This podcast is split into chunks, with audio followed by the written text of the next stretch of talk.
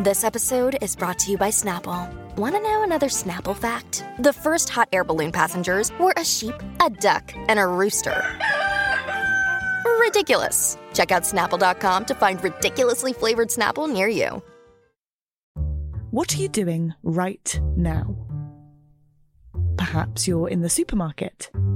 Maybe you're on a run or on the commute. But wherever you are in the world, and whatever you're doing, right now you're also listening to my voice.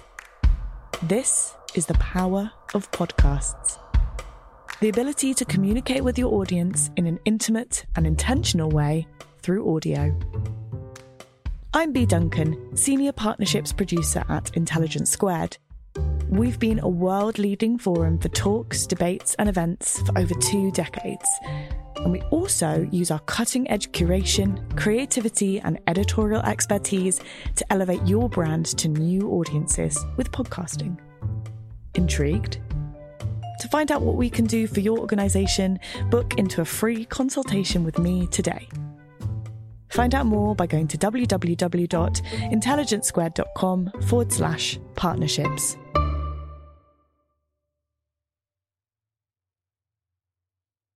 Hello, I'm Farah Jassat and I'm the producer of How I Found My Voice, a podcast by Intelligence Squared. We hope you enjoyed this episode, but just before the main event, I wanted to let you know that this season of How I Found My Voice is sponsored by The Out, an innovative premium car rental service powered by Jaguar Land Rover.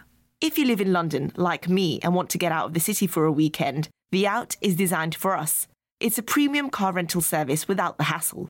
Just download the app, book your vehicle, and a car will be delivered to your doorstep within three hours of booking. When you're done, the car will also be picked up from your chosen location. My colleague recently used the service and loved how easy it was. He went on a last-minute weekend trip to Brighton using a Land Rover Discovery Sport. They have a whole range of premium vehicles to choose from, including the Range Rover Sport and the all-electric Jaguar I-Pace. In every booking, you get unlimited mileage, additional drivers, fully comprehensive insurance, and even the congestion and dart charge included. So if you're a Londoner who wants to rent a car in style, download the Out app today. Now let's go to this week's episode.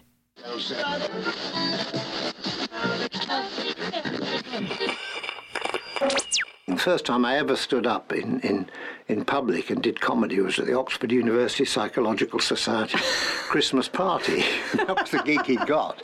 It, it seemed a total disaster because we did our half hour in absolute silence, but at the end someone came up, shook our hands warmly and said, "That was very interesting."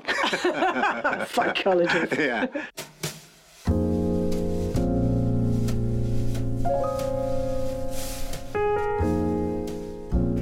Certain moments in humour which define how humour should be played. For instance, the comfy chair. Someone says, "Put her in the comfy chair." It's "put her in," and there's a terrific sting. So you've got to build it up. The comfy chair.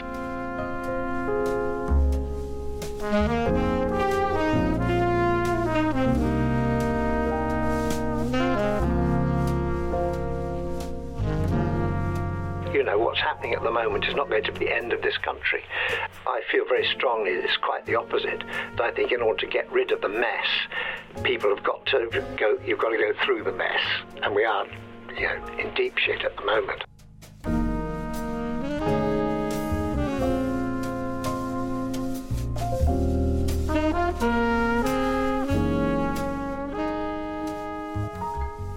Hello and welcome to How I Found My Voice, a podcast from Intelligence Squared. I'm Samira Ahmed and I'm going behind the celebrity persona to find out what influences shaped their success. How did politicians, artists, writers and performers grow up to become such great and unique communicators? If you enjoy this episode, do rate and review us on Apple Podcasts. With me is one of Britain's definitely best loved comic actors, writers and travellers. Sir Michael Palin is as well known now for his travelogues and his books, starting with Around the World in eighty days, and most recently his trip to North Korea, as he is for his work as a comedy actor and a writer, indeed a dramatic actor, in things such as Monty Python, many comedy shows and films, including The Life of Brian, Brazil, A Private Function, The Death of Stalin, and a recent I T V adaptation of Vanity Fair. Thank you so much um, for coming in, Michael. Take me back to your childhood. born in nineteen forty-three in Sheffield, and your father was an engineer. What kind yes. of home was it? Um, well, life was fairly quiet. My father uh, didn't have a great deal of money, though he, he, he probably feels he should have done because he was Cambridge educated, but fell foul of the Great Depression. Uh, he was an engineer, couldn't find work in the south, ended up in Hull and then Leeds and then in Sheffield, in a very big rented house on the western side of Sheffield that was it was always cold. I remember that. It was always, he was not good at sort of heating the place. So there was himself, my mother, and my sister, who was nine years older than me, um, who, uh, yeah, I can remember sort of growing up with very early on, but there was quite a distance between us, and she was soon off doing her own thing. But that was, that was the little Palin family. And what were you like as a boy? Well, I was quite uh, I was quite shy in some ways.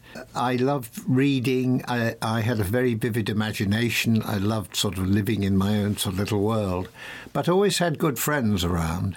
Sometimes I, I found the friends took over my life and I wanted just to be on my own doing my thing. How did they take over? Well, they would want to see me more often than I wanted to see them sometimes. You know, it's just one of those things. Yeah. I would like very often just to go off on my bike um, and make my own little journey. I used to go for bike rides, which I, I was a great fan of railways and trains. So I would turn the bike the bike journey into a railway journey. That's interesting. So there'd be certain places by the side of the road where I would stop, and that would be Leeds station, and then the Newcastle station ah. would be a letterbox further up the hill.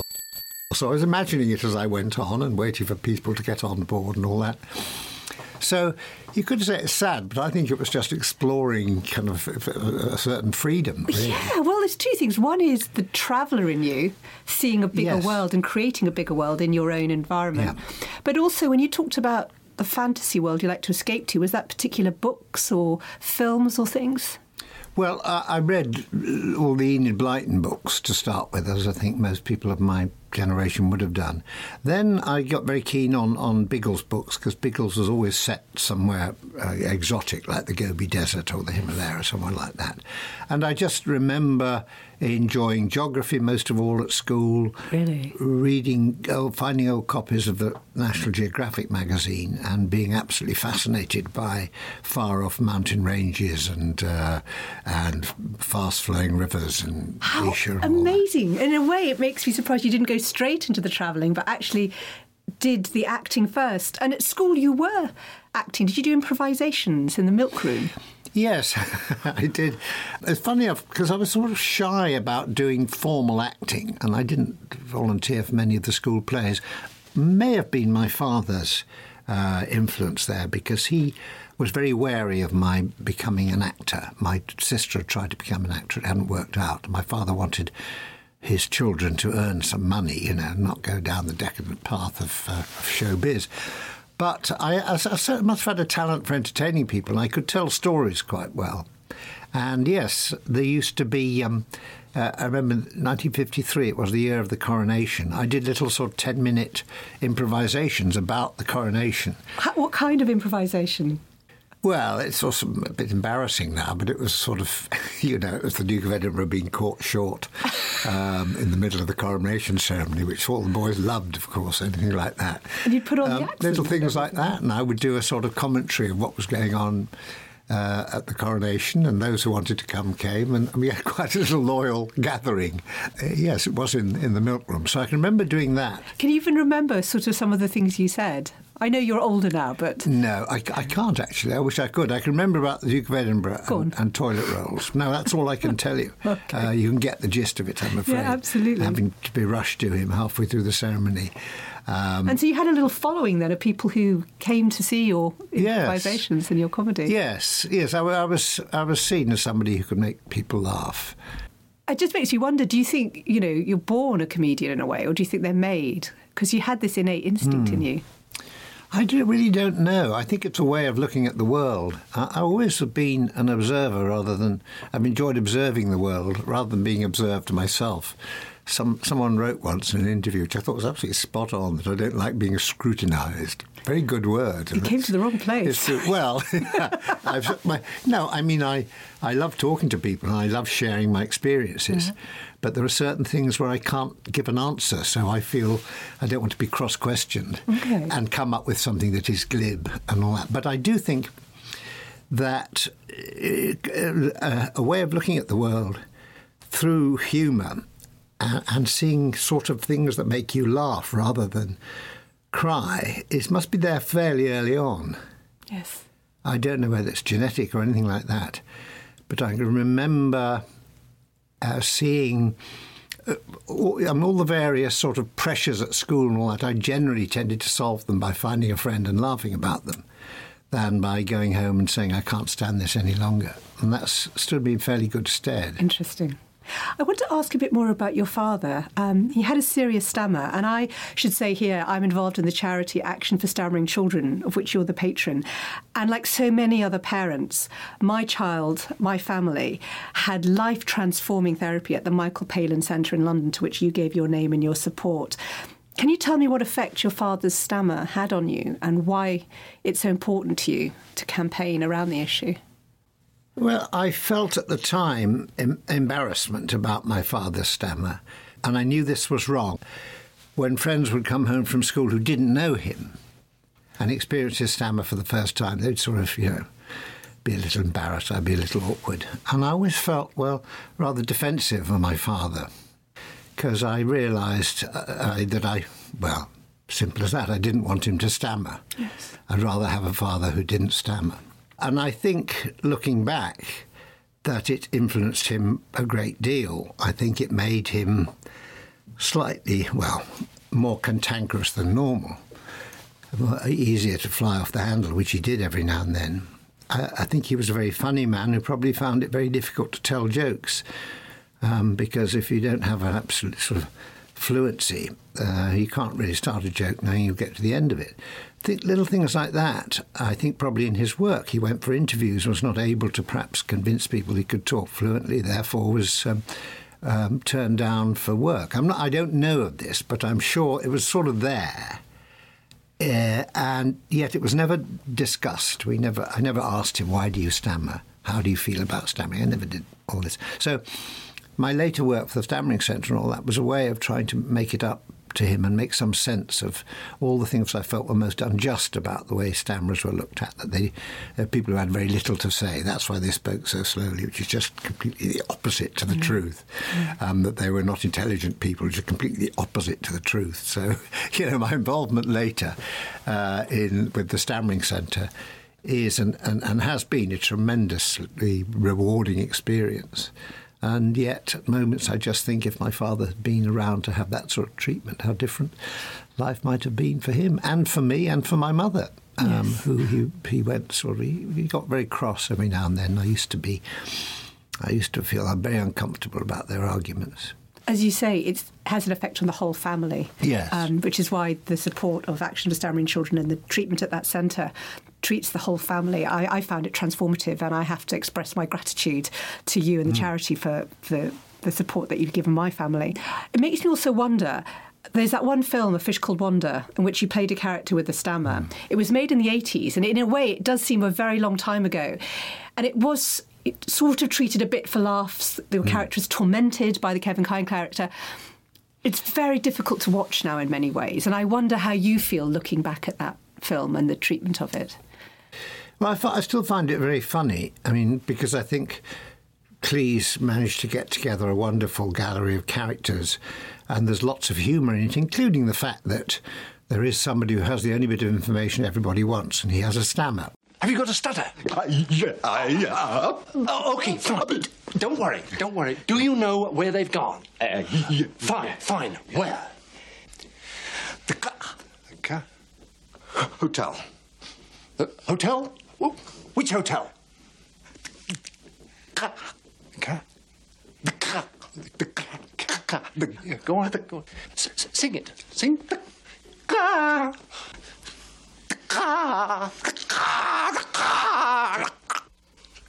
Oh, come on! sorry. I'm sorry. When I talk now about stammering and all that, and I, I go, I was recently down at the Stammering Centre talking to some teenagers who'd been there on a two-week course. Um, it's a little awkward to um, uh, to be able to sort of explain the film and the work I'm doing at the Stammering Centre, but I think they. I think they understood it. I think that they could see that there were two different things. As one way is a way of finding out why people stammer. The other is is that I took the role because I don't feel that stammerers should not be, you know, should be sort of put in a corner and not even and, and totally ignored. Even if it's in a comedy film, Ken Pyle, who's a character I was playing, he's not a nice man, you know. He's not a saint at all. He's a very unpleasant character, very bad at killing. Um, and it, but in the end, he's the least bad of all the yes. people there. And yes. he gets his revenge by running over John, uh, no, no, Kevin, Kevin Kline. Sorry, yes, in a in a steamer, in a roller. Yeah. So, uh, but it is no. There there are awkwardnesses there, but that's part of the reason I became so interested in trying to help uh, the stammering uh, cause. Let's talk about the act of uh, writing. Uh, you've been keeping a diary since childhood on and off, and you had some schoolboy diaries from your days in Sheffield, which I've yes. seen you kind of read from on, on your website. What made you keep them, and what made you take up a diary again later when you were older? Um, well, the obvious thing is I enjoyed writing from what uh, I can remember from... Whenever I first learnt to write, I, I liked to keep notebooks. I would I would create little books about my favourite footballers. I liked lists because I was a train spotter. Yes, yes. So writing things down was something I enjoyed. I wonder actually, and I've not really thought of this before, whether the act of writing and writing diaries was sort of somehow to define my own identity, away from my parents, away from school and all that sort of thing. This is me, this is what I really am. I, I, I'm not sure it was as as clear as that, but I think that's certainly an aspect of of diary keeping, um, and I still do keep a diary. Yes. Well, what's really interesting, and you give advice on your website about diary keeping, is to not be afraid to just write down what you did that day, because if nothing else, it's an incredible aide memoire when you come to be looking back on a career like yours. But I was also fascinated that when you began keeping a proper diary again, it was in nineteen sixty-nine when you were twenty-six, uh, nearly twenty-six, you just had a baby with your wife. It didn't seem an obvious time to have the time to write a diary, and I'm interested that you did start again then. Ah, well, you've missed the key thing, which is that I gave up smoking in ah. April nineteen sixty-nine. I, we had our little son, Tom, um, and... Uh, just having him on my knee and then having to get the cigarette out of my mouth to give him a cuddle. I thought, this is ridiculous. They're incompatible, you know, fatherhood and smoking. So I gave up smoking. And that had been very much a part of my life for, um, you know, seven or eight years, ten years possibly. Um, and it was such an act of will that I, a successful act of will, actually, because I gave up virtually just like that. Like that.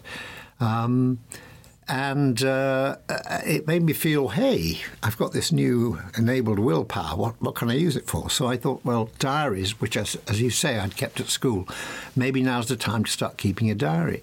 And, I mean, quite coincidentally and extraordinarily, it was about two weeks before we had our first Monty Python meeting. So something was... Something was going on there in my, my head at the time. Smart man. And then there they all were, ready to be published years later. Can we talk a bit about how you got into acting then? Because there is a dramatic range in you, and I see it in your work. You do comedy, you do dark drama. But you're acting at prep school. Um, you went to Shrewsbury, didn't you? Well, Shrewsbury. My prep school was in, in, in Sheffield. Right. And um, then I went on to Shrewsbury, Shrewsbury, uh, Shrewsbury um, when I was thirteen. And at prep school you did Martha Cratchit in A Christmas Carol. Mm. That was it. And nothing at senior school. Did you want to be an actor? I wanted to act. Um, being an actor was obviously going to produce a great clash with my father. Yeah. If I said, this is what I want to be, I want to learn how to act, I want to go to acting school and all that sort of thing. So I really did it surreptitiously. And I did act at, uh, at Shrewsbury, at my public school, but only in things that he probably wouldn't have seen. Um, and he did one, actually one play, uh, he did come along to see, and it's a rather complicated Bernard Shaw play called The Apple Cart. And I was playing one of the two secretaries at the beginning who talk a lot, but it's it's it's not it's not easy to follow. And he he fell asleep after a minute, and so he didn't realise quite how large a part it was by the end of the play. So there was that feeling. I wanted. I loved acting. I loved playing other people. It was part of my imagination. I loved being someone else, you know. It's like just going for a walk or something. I had to dramatise where I was and the buildings around, all that sort of thing. And I kind of was very much aware of keeping a narrative of my life, you know, thinking about myself and why am I doing this and where am I going, you know. Very self-aware. There wasn't a moment wasted. And I think that's what diary keeping is all about. It's just really saying, you know, every moment is part of a story, part of a narrative that is you.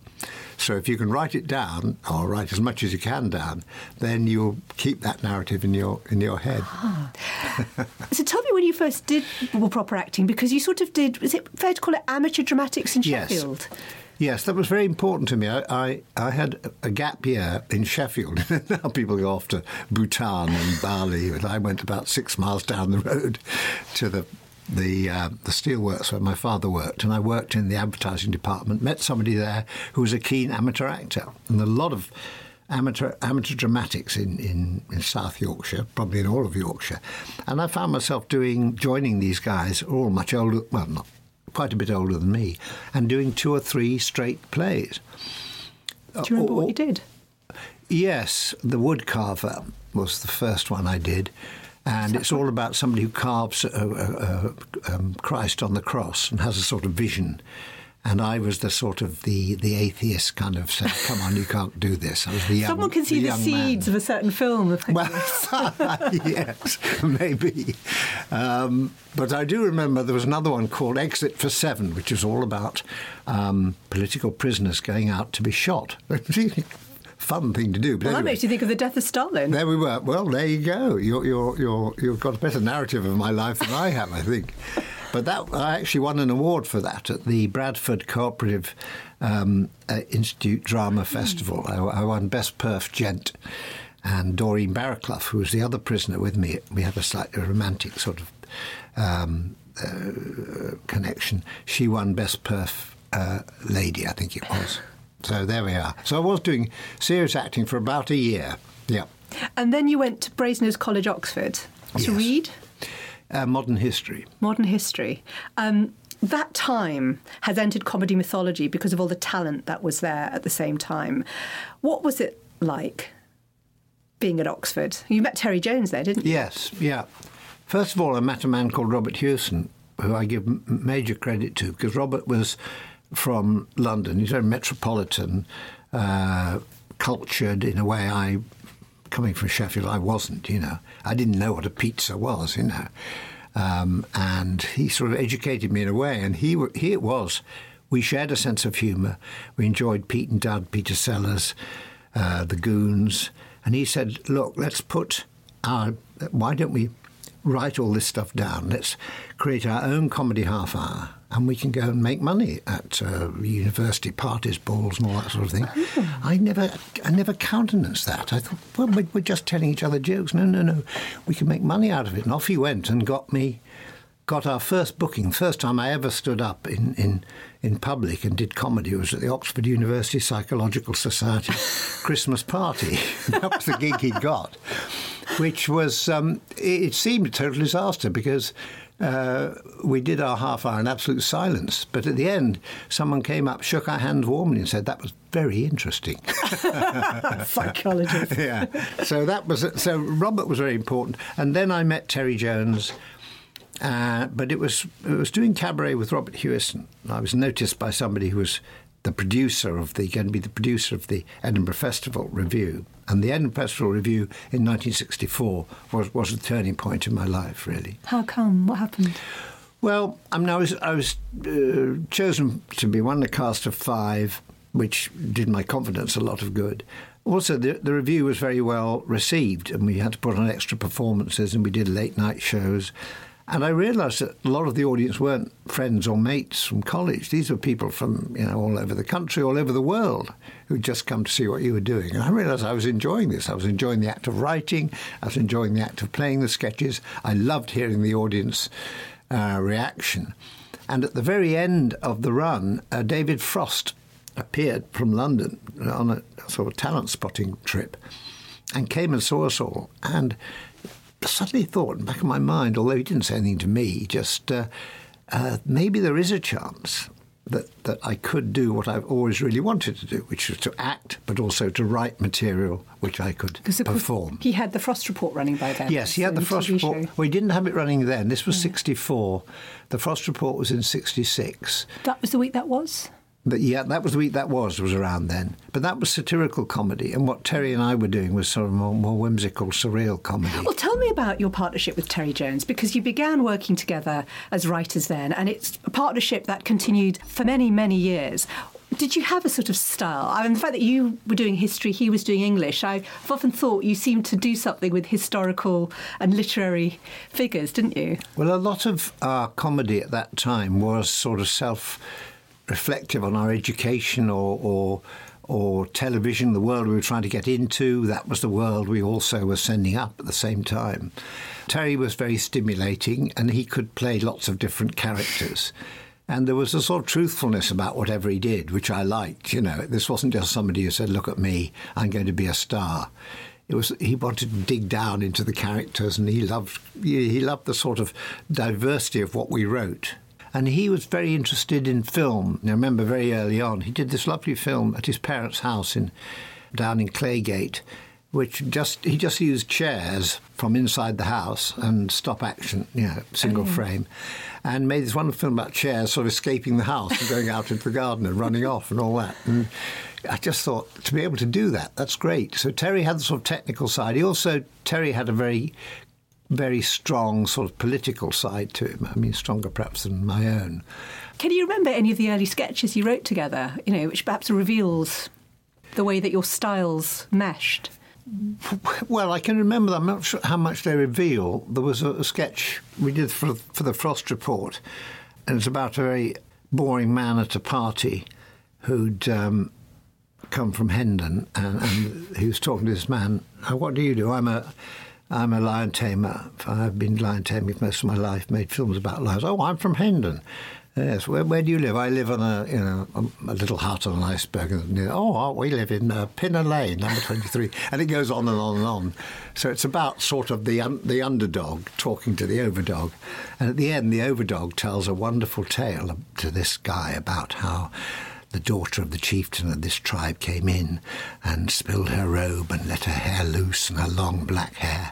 And then, you know, the trumpets blew and uh, the whole place was whatever. And the tagline is, oh, really, yes. And the man says, yes, yes, she was from Hendon. So that's what we were doing, was sort of taking oh, it different ways. So interesting. And, and also about, I think...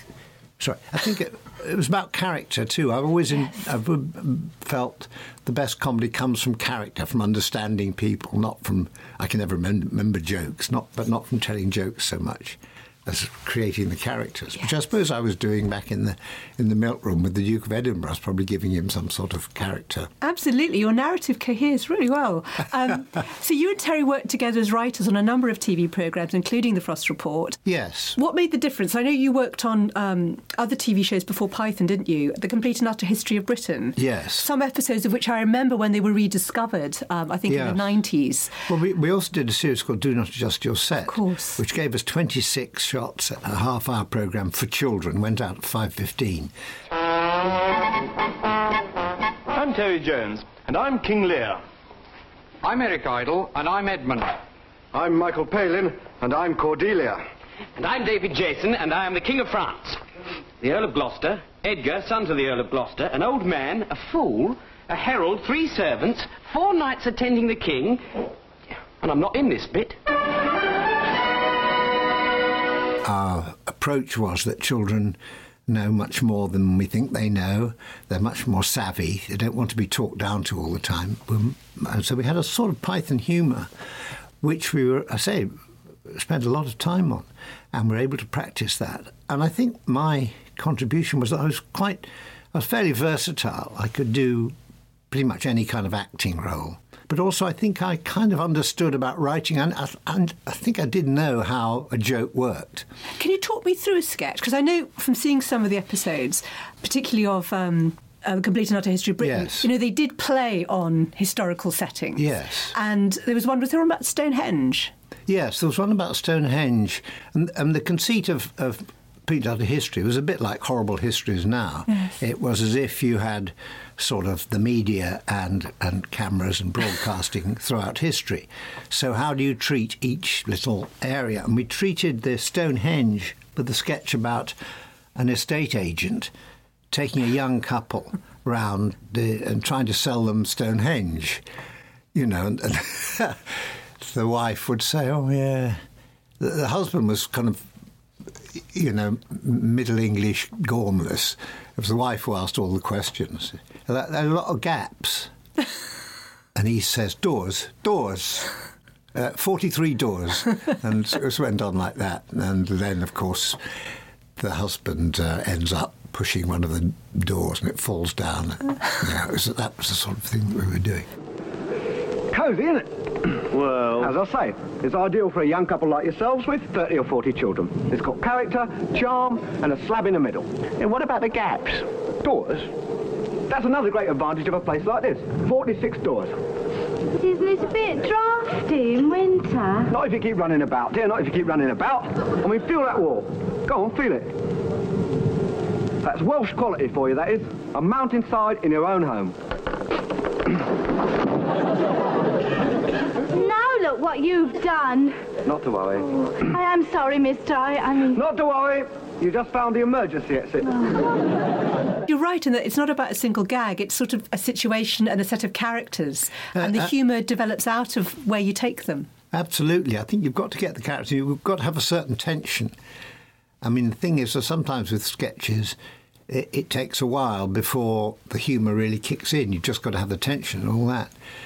And we did, I remember for Do Not Adjust Your Set, we did a wonderful sketch which David Jason is hanging by his fingertips off a cliff. And these people come along and he says, help, help. And they say, aren't, aren't you uh, the, that guy from the television? He said, yeah, yes, I do do a show. We like your show. Oh, good. Well, thank you. Thank you. I'm glad you like it. No, we like it. Well, actually, my wife doesn't like it as much as I do. I, I love it. Yes, can you please? All right, I'm just I'm just one hand. And it builds up and builds up. And suddenly he's actually saying, please, I'm going to fall. Oh, that's, yeah, that's the, that's the voice you use, isn't it? In your sketches. So you've got to sort of trap an audience and get, get them involved.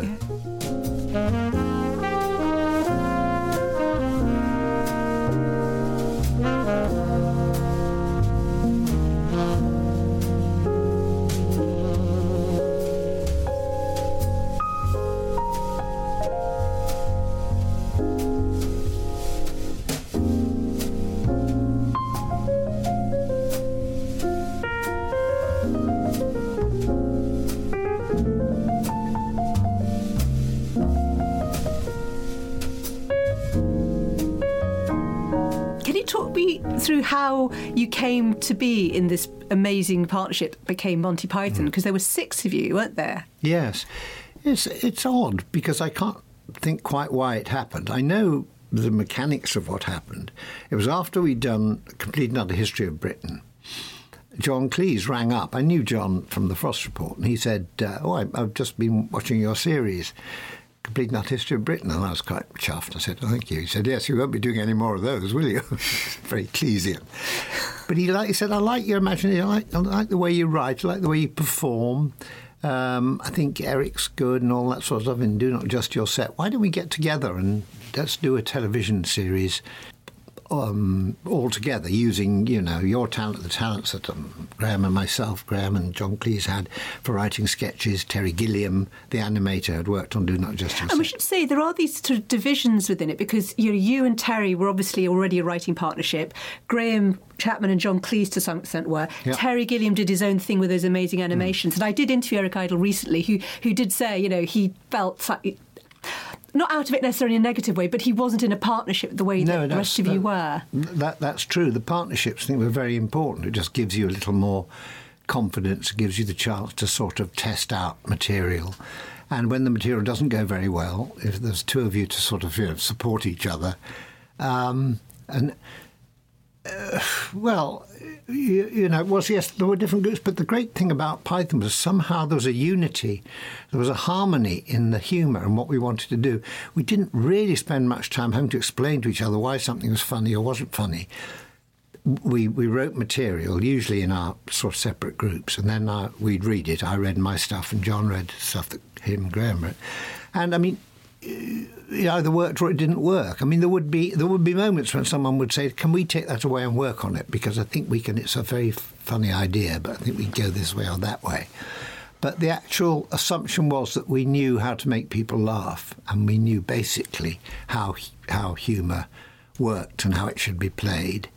And Terry Gilliam was very, very important because he was sort of cementing all this together with his amazingly sort of surreal yes. work. I mean, it's just absolutely perfect. But why the six of us, all from slightly different backgrounds, should sort of have gelled together, uh, I don't know. And it's very rare. I, I know very few comedy shows written by six and performed by six people which have lasted. Can we talk through um, one or two of the ideas that you developed together on Monty Python's Flying Circus? The Spanish Inquisition sketch is one of your most loved, and that is one that you worked yes, on yes, directly. Yeah. Can you talk me through how that became? Well, yes, it was... Uh, I did a lot of late-night writing, I remember that, and I was getting a bit bogged down with a sketch. Uh, I can't remember what it was, but I think it was a, a woman being shown photographs by someone who was very boring and said, this is me at the front of the house, there's me at the back of the house, you can see the front of the house just on the corner there, and they should just tear them up and throw them away. And the woman was played by Carol Cleveland, and, and it wasn't getting anywhere, so I thought, what do we do? So I brought in a Graham Chapman character who says, uh, you know, I want to say something's gone askew on Treadle or something like that, abroad Yorkshire. And she says, what? So I said, something's gone askew on Treadle. Oh, we carried on with this a bit. I thought, Where, where's this going to go? And she said, I'm sorry, could you could you say that? I've just been told to come in and say something's gone askew on the Treadle. I didn't expect a Spanish Inquisition. And I thought, ah, yes, that's the next move. Bring the Spanish Inquisition in. And that was it, really. I didn't expect the Spanish Inquisition. Nobody expects the Spanish Inquisition. And they're brought in in a huge rush, uh, and they're obviously not prepared. They don't know their lines, they haven't got their costume on properly and all that sort of thing. And and that's where it began to take off, because I felt this, the group of people in the Spanish Inquisition was a funny little group. Yeah. And they would look good, and they were all in this outfit, and they were all fairly hopeless. And then the riffing that continues to... Yes. I mean, I still can't think of a comfy chair without thinking of that... Yes, yeah, yeah. Well, that was the sort of... The tortures that they offer. There was a good... I mean, I think, again, there were certain moments in humour which define, I think, how humour should be played. For instance, the comfy chair. Someone says, put her in the comfy chair. It's put her in. And there's a terrific sting. Da, da, da, da, da. So you've got to build it up. The comfy chair. Do you confess? I don't understand what I'm accused of. Ha! Then we shall make you understand. Cardinal Fang. Fetch the comfy chair. There's another sketch which I think is just in- interesting about why things why things are funny. It's, it's called the um, the fish slapping dance, yes. which John Cleese and myself do. When the music starts, I hit him with little pilchards on his cheeks and all that, and then I bow. And then John basically hits me with a very large fish and knocks me into the lock, into the water. Yes. But John did this wonderful thing that really, I think, made it work so well. He brought the fish out. We're all in army uniform, pith helmets. And he just measures it very well. Like he's, you know, it's really, this is a very important, you know, geometrical thing. You've got to get the physics of this right. So then he hits me. But that moment, I think, is what makes it very, very funny. Oh, so interesting to hear you talk me through them. I do love the way that you all seem to enjoy dragging up. There's something about the way you play different women, mm. which I find fascinating. Did you enjoy it as much? And what is it about drag and British male comedy actors that works so well? uh, Particularly the, the gang well, look, of motorcycle look. grannies, things like that. Yeah, well, first of all, we like dressing up, whatever it is, whether it's Spanish Inquisition or Roman Centurion. So dressing up in women's clothing is just yet another side to it. It doesn't... I don't know if it necessarily shows that that's the feminine side of our nature, because most of the women we play tend to be rather sort of tough, the Hell's Grannies, yes. um, or whatever. But, yeah, I, uh, I really quite enjoyed that. All the Pythons... Me, least of all, I think, could play women very, very well. Terry Jones was a wonderful woman. Particularly Terry. Terry played his mother, you see. Terry was his mother. And it was wonderful. He had to climb over walls and houses and all that. I just, there was just something about his his portrayal of the um, of the character. You know, the, I can't remember the man who comes in and says, oh, dee-dee-dee-dum, how are you? Oh, I'm, I'm fine. What, what have you been doing? What you doing? Well, I've been at the ministry. I'm Minister of, uh, of Aviation. Oh, yes, so you are. Oh, he's a good boy. Oh, he's a good boy. And Terry managed to do that brilliantly. It was real love, but expressed in the wrong way at the wrong moment. Yes. Well, the um, flip side of talking yeah. about the women that you played is you'll know that... There's a fair amount of what now seems quite sexist humour in Monty Python, you know, rape jokes, dodgy jokes about women's bodies, mm.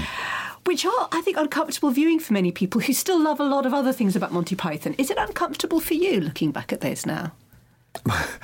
I said he getting away from that. I don't look back on them a lot, but I'm I'm aware of it, and I think it was just the, it was the way things were at the time, I'm afraid, you know, the way, the way things were talked about. And generally speaking, if something makes you laugh, and, and most you know, and that's what we're doing with Python, I think that takes away a bit of the edge. But I mean, it's it's uh, it's undoubtedly sort of, I suppose you could say it's uncomfortable now, but that's the way people were then. That's the way people talked. That's the way attitudes were. I don't want to get in a position of defending myself because I think you're defending yourself against something which is now looking back then. Yeah, but I think a lot of people would say if you have to understand the context, and when you do, it may not mean that you're entirely comfortable, but it's not the same as someone making a joke like that now with all that we appreciate about. Yes, yeah, no, no, and, and I, I mean, I think jokes are all about current attitudes. That's what Python was about. That's what that was. nineteen forty-eight show was about. Spike Milligan was all about that. However surreal they are, they're about they're about current attitudes and mm. probably things you wouldn't say now, um, and, and rightly so. I'm really interested in how quickly you were doing kind of straight drama acting alongside the, the continuing comedy. You went on to make things like Ripping Yarns with Terry Jones as well. I'm really struck by how good you are in in very dark roles, and that mixture of comedy and darkness. It's noticeable in much of your work as an actor. I was thinking of the torturer that you play in Brazil, who's also a loving dad, mm. who's recognised to be a lovable Michael yes. Palin kind of figure, yeah. and yet is this horrific yes. torturer. And there's the sketch with Terry Jones, which is a Monty Python sketch. I saw it on your live tour a few years ago, where you're the kind of Protestant dour husband and she's wistfully thinking about the Catholics next mm. door and all the sex they're having. I found it actually very moving. You haven't had formal training as an actor, so this is all instinct. Yeah. I like sort of conveying a character who surprises an audience and moves an audience. And very early on at the nineteen sixty-four Edinburgh Festival, there was a sketch in which I come on stage as a sort of old-fashioned entertainer with a very bad song, a very bad line in patter. And there's a big tea chest with a ribbon on one corner. Anyway, he does his thing and... And then he says, oh, I'm sorry to the audience. It, you've got to take the audience absolutely into it. You've got to love them. I love you all. Thank you. But I've got this box and it's got a label on it. He looks at the label and it says, loving you in the past as we will in the future, yours the audience. And he's just terribly moved oh. by this, you know. He's, no one's ever said this to him before, you know. I never thought I was any good. But anyway, he starts to sing, get all the audience to sing one of his dreadful hits. And after the second line, the, the box just explodes. Probably something you couldn't do now. And he just looks at the audience and he picks up his music stand. And he just turns and goes off. And I love that moment because wow. he really took the audience round the other way. And at the end, you know, they, weren't, they hadn't written the thing, but they were, by involving them in it, as a character, but by, yes. by by giving all your sort of emotion to the audience, you suddenly find yourself very vulnerable. I, I love that change. Yeah, it is a great one. Let's talk about your travel documentaries and books, because they've had a huge impact around the world. You were a fellow of the Royal Geogra- Geographical Society for many years. It sounds like from your earliest years you had this yearning to be an explorer, and you finally were able to unleash it. Yes, I did. I wanted to be an explorer, um, and I explored you know, by proxy through magazines and, and uh, books, I knew that I was brought up in Sheffield. There was very little chance of me ever exploring the world, probably even going abroad. People didn't then. It was quite exotic to travel abroad. In the same way, at this time, I felt, well, I'm never going to be a scriptwriter and, and do jokes like some of my heroes. But it was there from very early on and kind of informed a lot of what I did later. I mean, Terry Terry was Terry was quite interested in places and all that. And, for instance, when the Monty Python and the Holy Grail was being...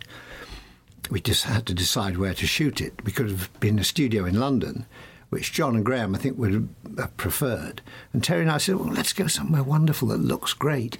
Scotland, you know, the fantastic scenery there, the mountain scenery, and it'll all be free and all that. So there were little moments like that where my love of places and going to places and just sheer curiosity about the world. I couldn't believe how you could stay in one place without wanting to see what was over the next hill or round the next corner. And, and yet, you know, for a long time, I didn't really, I didn't really travel in a, any particularly kind of adventurous way until, till I was forty-five and the B B C came and said, "Would you do Around the World in eighty Days?" And then I just got the dream job for someone who likes geography and travelling, and people particularly. Yes. Well, viewers really bonded with you on these travels, and I, I wonder what you think was the secret of why you and your travels worked so successfully. Well, part of the secret was I had a really good crew. I mean, I, I, always forgotten in all this that there's a cameraman providing these images without which the, you know, the series wouldn't wouldn't exist. And yet you ever try and tell an interview or something like that the name of the cameraman, they're not really interested in that. So that's important. I mean, it's a simple thing. So I, I and a very good team. So I knew we were getting good pictures and we were seeing where, where I was going. The rest was just to be as open as possible.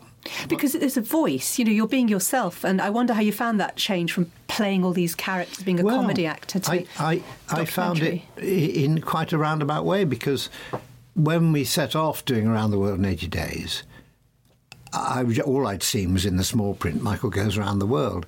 I thought, wow, fantastic, take my spotter's guide to countries. But uh, I didn't know actually how I was going to play the character on that first day. We never really discussed it. Was I going to be um, um, a, a, an actor playing a sort of Phileas Fogg role? Was I supposed to be the bumbling Englishman abroad? Was I supposed to be something more, which was a sort of political reporter able to interview uh, members of the government in various countries and all that? And and it was the first two episodes I really wasn't sure how to do it, and it's slightly awkward. The third episode, everything went wrong. We ended up on a dhow going from Dubai to Mumbai. It wasn't the dhow that they'd all expected it to be and had booked. It was a completely odd collection of people with eighteen Gujarati fishermen, only one of whom spoke a bit of English. So you had to get on with people, and suddenly that was it. I just had to be myself, talking to them. By the end, I thought, this is it. Just be me. And if things go wrong, things go right, just be, absolutely be yourself. So a new pattern of life begins. Up at first light, and a visit to the loo. The plumbing is basic. They favour the hole-in-the-barrel system.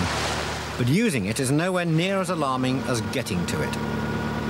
The approach is scorchingly hot by day and suicidal at night. But once installed, one enjoys direct contact with nature. This is rather a shock and causes my bowels to lock solid for three days. What were your most sort of treasured memories of either that trip or others? Because you ate snake on that trip, didn't you? I did eat snake, yes. Not a particularly treasured memory, I have to No, say. Maybe that's not treasured. uh, I mean, being on the dhow was the strongest memory of all the journeys I've ever done. Because, as I say, really? there was there, there was eighteen... Gujarati sailors, um, probably all their earnings together would be in a, a minute fraction of what one of the B B C crew were earning, with different backgrounds. And yet we absolutely, during those seven days, we needed them more than they needed us. You know, they were getting us through this difficult waterway and all that very, very slowly. That was an absolutely key thing to me, because I felt, for a start, I wasn't frightened of travel, which I, I think I was when I was young. I was frightened because... you didn't hear much about people travelling, certainly young people. Um, it was expensive. it, you had to learn a foreign language. I would be laughed at if I didn't get the language right. So to suddenly find at the age of forty-five that you could bond with a group of uh, fishermen from um, from northwest India uh, and laugh and, and you know, share so how, things. How were you communicating then? Well, they knew a little bit of English, but it was mainly through preparation of food, for instance. You just mm. see them, what's in there? What's that? You know, yeah. that red stuff. And they oh, you know, tell you, they'd tell you the local word for it. But it was the preparation of food. It was looking at, I had a blow-up globe. So I showed them my blow-up globe, and I said, this is where I started, and this is where I'm going. Catching fish, uh, the engine going wrong, you know, and, and trying to help them find an extra rubber band to keep the engine together and all that. It was kind of, we all, we were all sharing yeah. and need, we all needed each other, really, in that experience.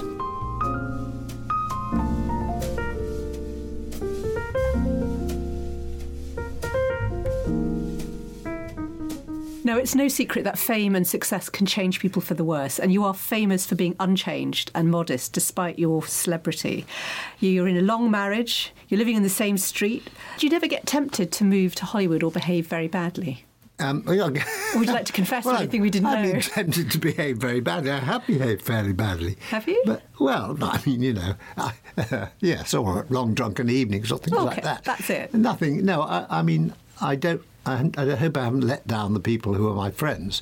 I've had a very, you know, you know my relationship with my wife lasted now fifteen or fifty-five years, more than that. We first met on holiday and I was only fifteen.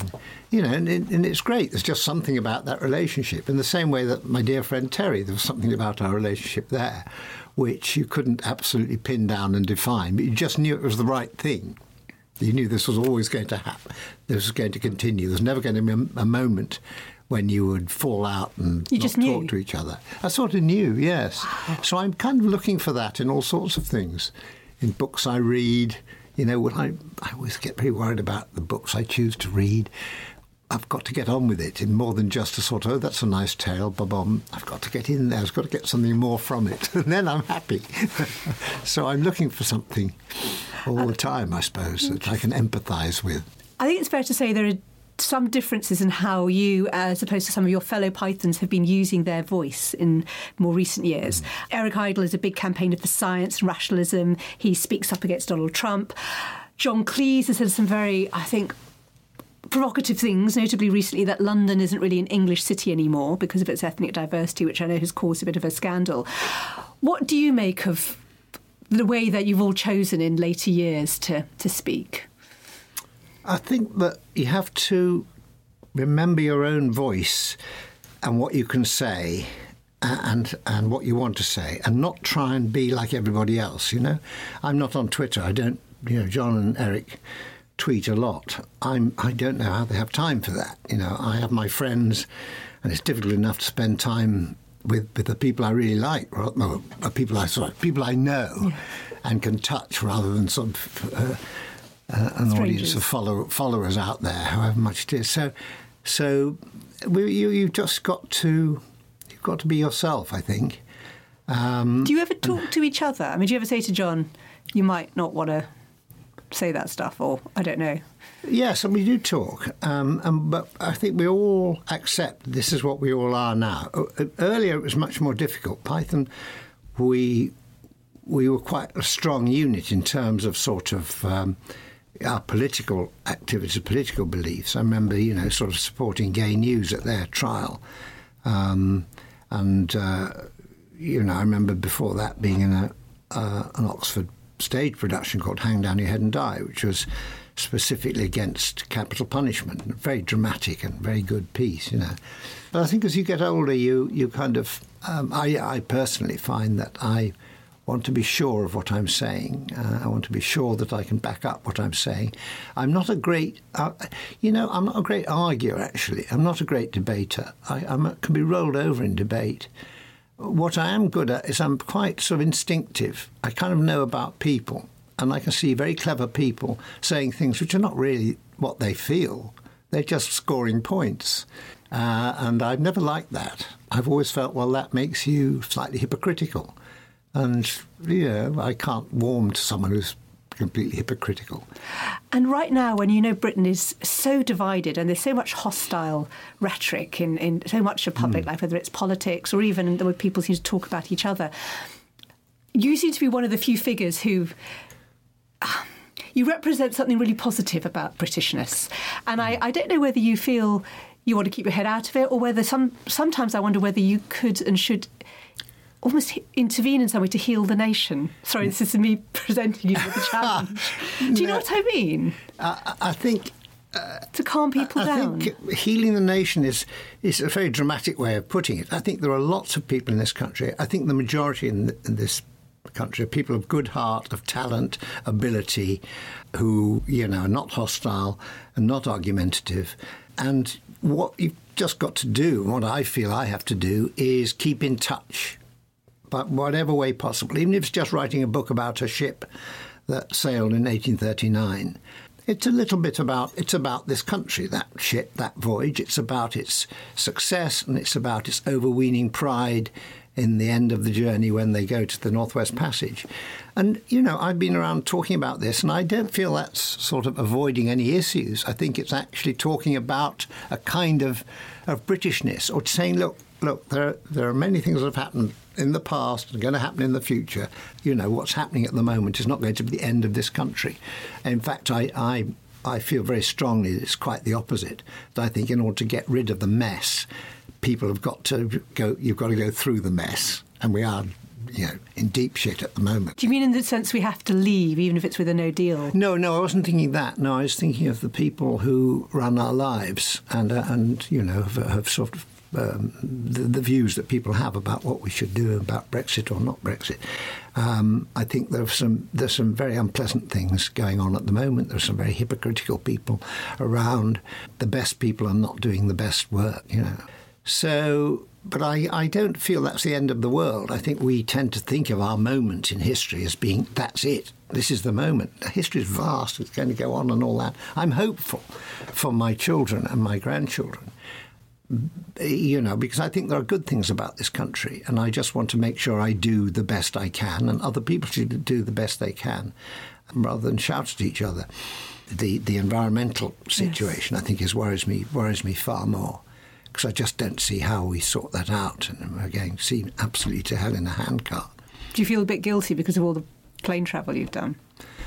Some people do now. Yes, well, hang on, hang on. I mean, I feel I don't. That is not a major motive. My major motive is what happens in China, what happens in India, when all these people want to get the kind of life that we have had, you know. But I, if I fly here or there, it's fairly immaterial, although I would consider cutting down my journeys. But it's, it, you know, the, the the big issues are happening in countries where there are millions of people. And also, you know, it's it's. I, I do feel, if I, as a geographer, that tipping point has been reached. Uh, global warming is now going to increase. It's going to increase very fast. That means, you know, that the sort of the the, the white ice will disappear and there'll be less reflected, mm. um, uh, less reflection. There are there are fires burning now because of climate change, which are wiping out huge areas of forest, which of course trap carbon. So, so what would, would you say to people listening? Say, yes, I know this, I worry about it, but realistically, what can I do as an individual? Well, I, I, would, I think you've got to aim at the top, uh, and I think that's very good. It's, it's, it's Greta Thunberg, I think, what yeah, she's Greta doing, Thunberg. and. Um, And David Attenborough, they go and speak at the, to the United Nations and all that. Those are the people you've got to shame. Lobby governments, lobby. Well, yes, and you've got to stop, you know, this Brazilian Bolsonaro from giving permission for people to, to tear down um, forests in order to provide land for cows and sheep and all that sort of thing, which just increased carbon. It just seems so blinkingly obvious. Yeah. So more power to the Attenboroughs and the Thunbergs of this world. Michael Palin, thank you so much. You've been listening to How I Found My Voice with me, Samira Ahmed. The producer is Farah Jassat. We'd love to hear from you. Let us know what you think by rating and reviewing us on Apple Podcasts.